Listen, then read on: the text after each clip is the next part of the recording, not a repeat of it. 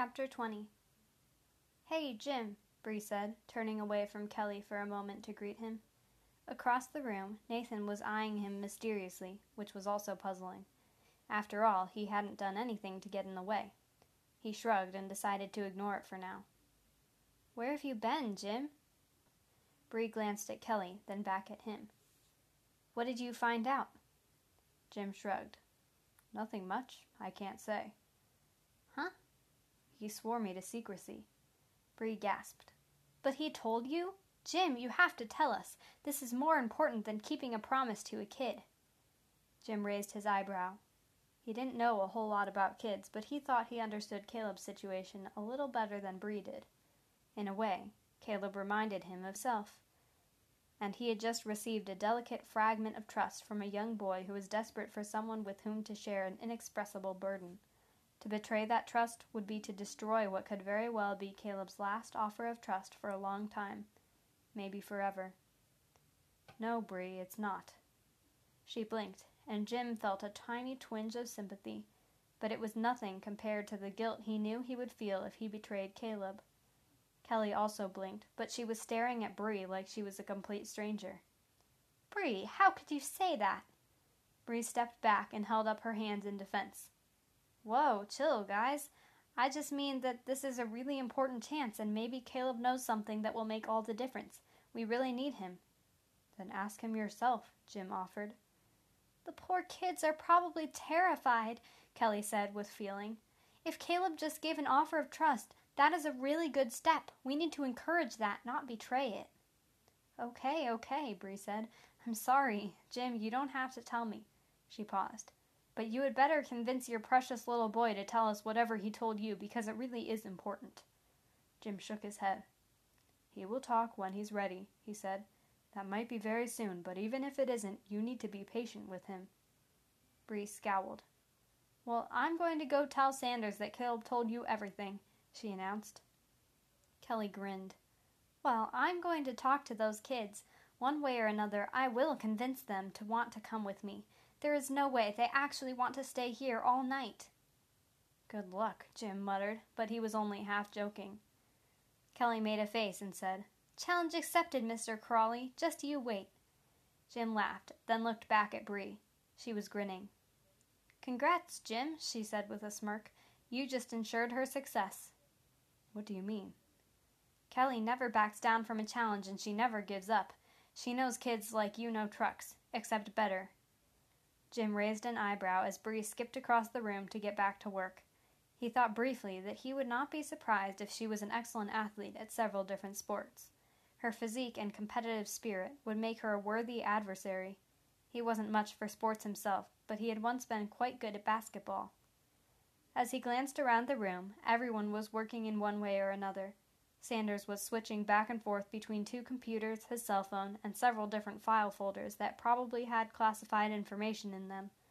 Christy was talking to someone on the phone while scribbling notes on a notepad in front of her. Bree had already returned to intense work mode, staring at a computer screen and tapping her chin repeatedly with a pencil. Nathan was typing away at his laptop. It occurred to Jim that he really wasn't needed here anymore. In fact, he was probably in the way but he didn't want to leave until Caleb and Maggie's next course of action was determined. He wanted to know where they would be tonight, just in case. He glanced out the window. It was only just after six, but already the sun was almost gone. It was early October, so each day was getting steadily shorter. In less than a month, daylight savings would shorten it even more. He loved driving in the dark evenings. Sometimes, if he was driving through country fields far from Chicago, he could stop at a truck stop and see thousands of stars filling the sky. There would not be many stars tonight, though. The FBI office was much too close to Chicago to see more than a few. Even the moon was only the tiniest sliver, waning every day along with the hours of sunlight. Jim glanced back toward the hallway, but he couldn't see Caleb, Maggie, or Kelly from here. He pulled out his phone and opened his Bible app. How ironic, he thought. He just so happened to be at the story of Daniel.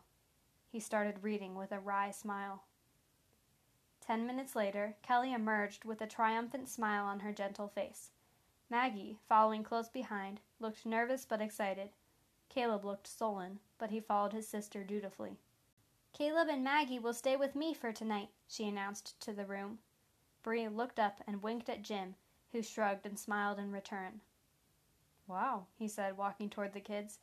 I guess I'll see you tomorrow. What time? Kelly asked, addressing Brian Sanders. I can bring them back here whenever you need me to, though I'd prefer it if I don't have to skip church. Jim smiled. It was always exciting to discover another brother or sister in Christ, even if it was someone he barely knew.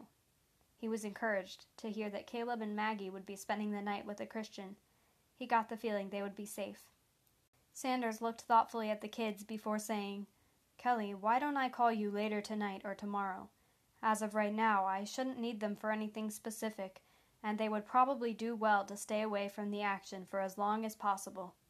He grabbed a business card off his desk and handed it to Kelly. Here, if you need me for any reason, call my cell phone. I'll probably be at the jail for most of tomorrow with Simon Schultz. Sanders was watching the kids carefully, Jim saw, and as he said the last two words, Maggie jumped in alarm and stared at Caleb. Sanders had a triumphant glimmer in his eyes, and he coughed meaningfully at Nathan, who nodded subtly. Bree raised her eyebrows. Caleb looked at Maggie with a guilty deer in headlights expression, then looked helplessly toward Jim. Jim offered his most reassuring smile. Maggie would have found out sooner or later anyway, and Caleb knew that, even if he was reluctant to admit it. Well, now that we've got that cleared up, Sanders continued, just give me a call, Kelly, and I might give you a call too. I've got a vague idea, but it will have to wait until tomorrow. He trailed off, eyeing Jim. I'll come too, Jim offered quickly. He did not want to be left out of the action. I got the next week off work to help my friend Mike, who's in the hospital right now, but he doesn't really need my help. I'm happy to come in at any time. Sanders shrugged. I guess it can't hurt, he agreed, looking at Bree.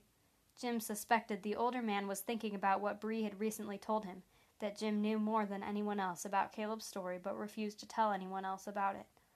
He did not care what Sanders thought of him. Nobody was going to convince him to tell anyone without Caleb's permission. We'll be on our way then, Kelly said, smiling at Maggie. I promised them some chocolate chip cookies tonight, and that means I have to get home before my husband manages to eat our whole supply of chocolate chips, which has happened before. She laughed, then grabbed one of the suitcases in one hand and took Maggie's hand in the other. It was the first time Jim saw Maggie look truly eager for anything. He smiled.